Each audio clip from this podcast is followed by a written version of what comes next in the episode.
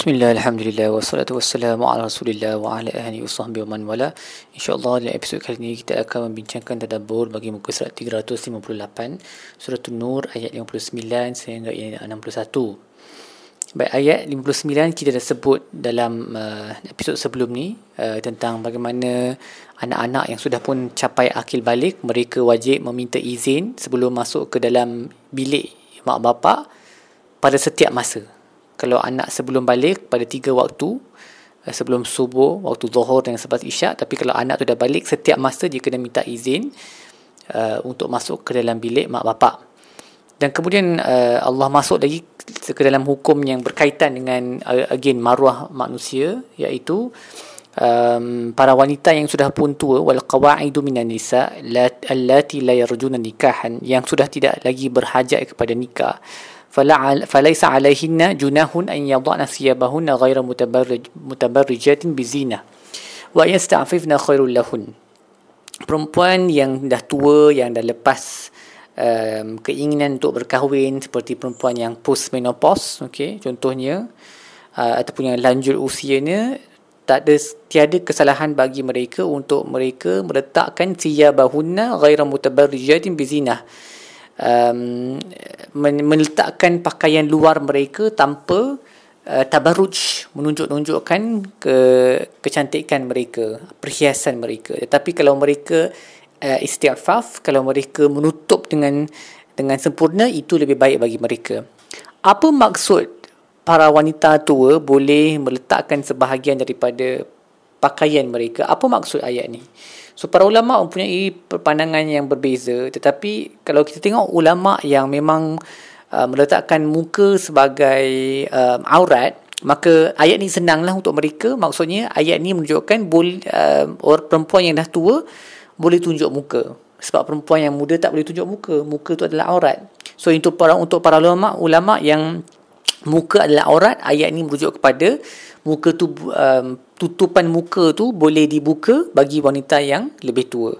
Bagi para ulama majoriti yang lain yang berkata muka tu bukan wajib, maka maksud ayat ni merujuk kepada jilbab. Jilbab ni adalah pakaian luar yang wanita pakai di atas pakaian yang memang sudah pun aurat mereka ditutup. Maksudnya mungkin dia pakai pakaian yang um, yang kalau dia tak pakai jilbab tu, aurat dia mungkin dah sempurna dah uh, tapi mungkin ada sedikit bahagian yang tak covered secara penuh lah. Mungkin dia pakai baju lengan three quarter ke ternampak sedikit daripada lengan mereka ataupun dia pakai khimar dia pakai um, tudung tapi boleh nampak leher sikit ke.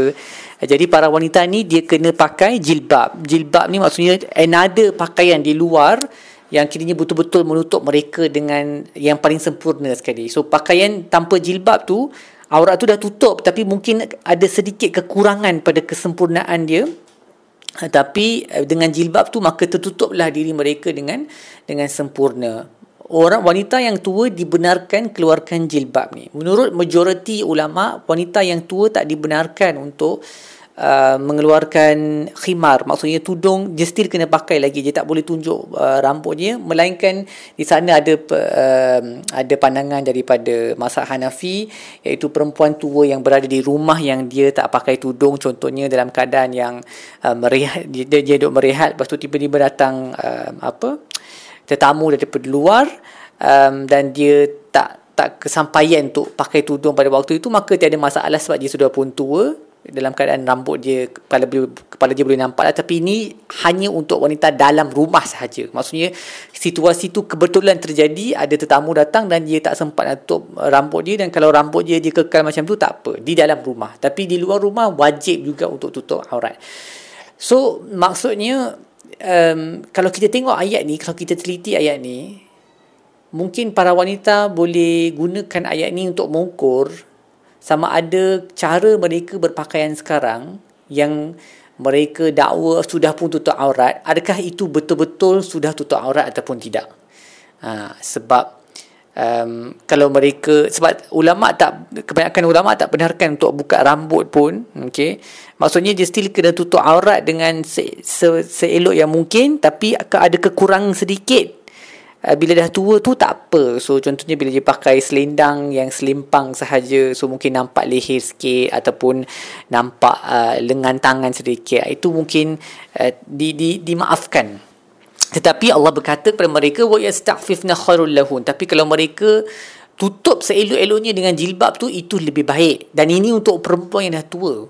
Kalau perempuan yang muda ketegasan syariah dia sepatutnya lebih diteliti lah. Sebab kalau kita tengok zaman sekarang satu perempuan jarang pakai jilbab lah yang yang luar tu. Kalau ikut standard para salafus salih tak lulus lah. Dia punya tutup aurat tu walaupun dia dah pakai tudung walaupun mungkin dia dah pakai baju kurung ke baju kebaya ke contohnya. Tapi dia, dia tak capai piawaian para salafus salih tu. Ha, sebab mereka sangat teliti dalam memastikan aurat mereka terjaga dengan jilbab yang outer garment tu yang mereka pakai.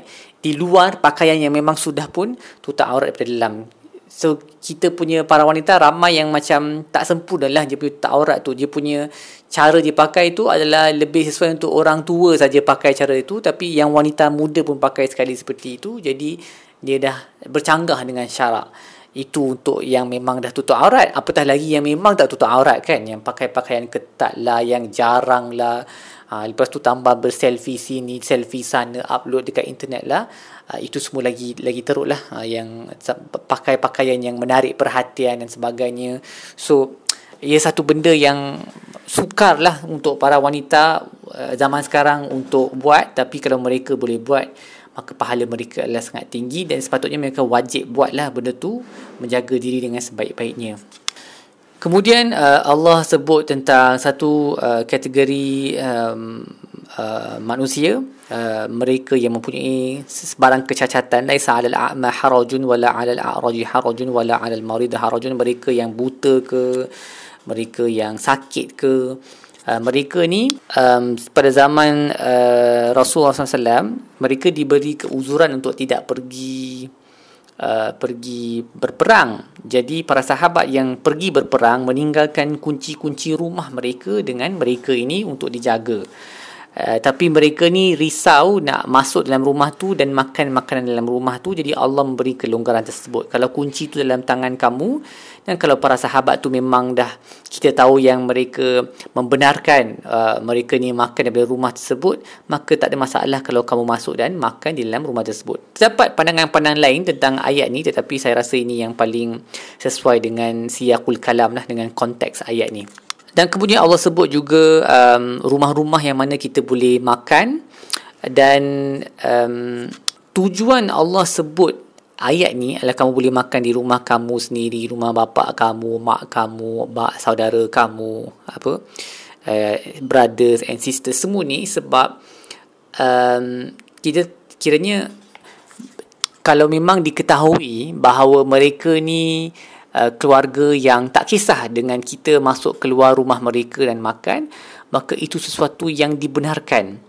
Um, dan Imam Sa'adi berkata uh, ini dalam kes kita memang tahu yang uh, qirabah ni keluarga kita yang disebut dalam ayat ni mereka memang tak kisah untuk kita keluar masuk. Khusus zaman dulu rumah rumah-rumah keluarga semua dekat-dekat kan. Mereka adalah jiran-jiran terdekat. So kadang orang pergi ziarah selalu dia, dia tak jadi masalah untuk makan dari rumah tersebut tanpa perlu minta izin setiap kali nak makan. Kalau memang menjadi adat di kawasan tersebut tak ada masalah untuk makan daripada rumah saudara yang diziarahi. Tapi Imam Sa'adi berkata kalau orang dalam rumah tu kita tahu jenis yang tak suka kita makan daripada rumah dia maka uh, kelonggaran yang diberi dalam ayat ini tidak terpakai. Kerana by default asas kepada asal kepada semua hukum adalah uh, yang berkaitan dengan hak orang lain adalah kita kena minta izin orang tersebut terlebih dahulu.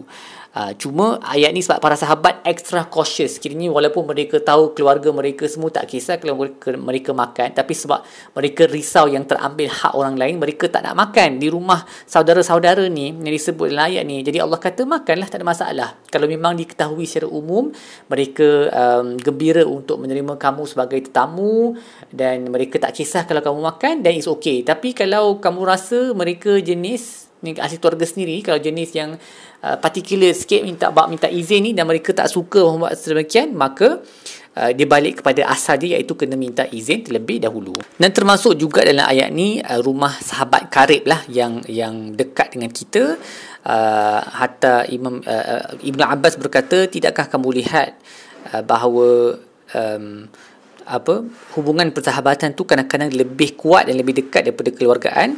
Seperti mana Allah sebut dalam Al-Quran famalana min syafa'in wala sadiqin hamim. Bila orang masuk neraka nanti mereka akan kata tidakkah kami mempunyai mana-mana syafaat dan tidak pula kawan yang baik? Mereka tak sebut golongan-golongan keluarga yang yang lain tapi sebut uh, sahabat yang karib. Jadi sahabat yang karib pun termasuklah dalam dalam uh, kelonggaran yang diberikan dalam ayat ini juga dan kemudian Allah berkata laisa alaikum junahun an ta'kulu jami'an aw ashtatan. Tak salah bagi kamu untuk makan uh, together-together bersama-sama ataupun sendirian-sendirian dan ayat ini diturunkan kerana ada segelintir sahabat yang mereka risau makan sendirian um, sebab mereka tahu uh, fadilat makan bersama tu sangat besar. Jadi mereka takut mungkin dia sampai level kalau makan sendirian tu satu benda yang tercela. Jadi Allah kata tak tak ada masalah. Makan sendirian pun boleh makan ramai-ramai pun boleh. Cuma yang berafdal adalah makan bersama-sama untuk menambahkan keberkatan.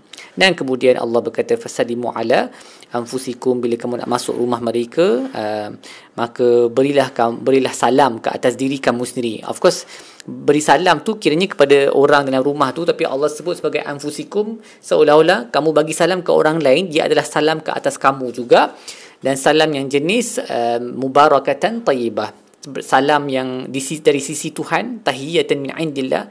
Uh, salam yang datang daripada Allah yang penuh dengan berkat dan kebaikan iaitu salam yang kita selalu sebut itulah assalamualaikum dan dia disebut sebagai berkat kerana di dalamnya ada doa. Kita doakan kesejahteraan kepada orang lain dan ia mendatangkan kasih sayang daripada mereka yang menerima salam tu sebab ia doa. Tapi benda ni boleh jadi kalau kita bagi salam tu um, betul-betul niat untuk berdoa untuk mereka dan bagi salam elok-elok bukan macam kita punya shortcut Assalamualaikum Assalamualaikum yang cara nak dengar pun macam tak betul bunyi macam Assalamualaikum macam tu kan Ha, so itu macam tak proper sangat lah dia kena yang betul-betul dan kita niatkan doa dan insyaAllah dia, merep- dia akan merapatkan hubungan. Baik setakat itu sahaja tadabur kita bagi muka surat ini. InsyaAllah kita akan sambung episod-episod yang lain. Wassalamualaikum warahmatullahi wabarakatuh. Alhamdulillah. Rabbil alamin.